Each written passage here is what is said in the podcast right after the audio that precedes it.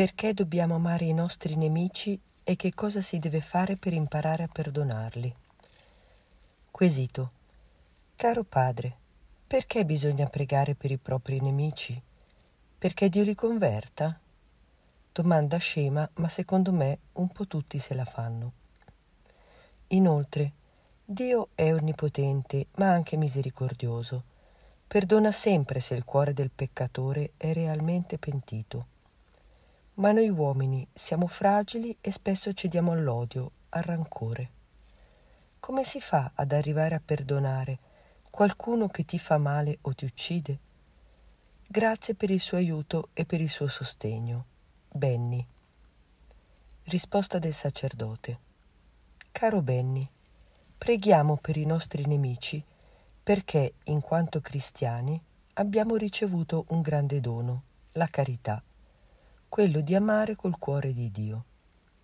Dio ama infinitamente anche i nostri nemici, vuole il loro ravvedimento e vuole ammetterli nella sua compagnia per tutta l'eternità. Cristo si è immolato anche per loro. Pertanto preghiamo per i nostri nemici anzitutto per una esigenza del cuore cristiano. E poi preghiamo perché Dio tocchi il loro cuore e fra noi e loro si possa stabilire la piena pace. Non si può entrare in paradiso, e cioè in Dio, se tra di noi ci sono inimicizie. Certamente è difficile arrivare a perdonare qualcuno che ti fa male o ti uccide, ma Cristo ci insegna la strada per fare questo, ed è la preghiera. Quando cominciamo a pregare per qualcuno in particolare, soprattutto se ci ha fatto del male, sentiamo che il nostro cuore in quel momento cambia.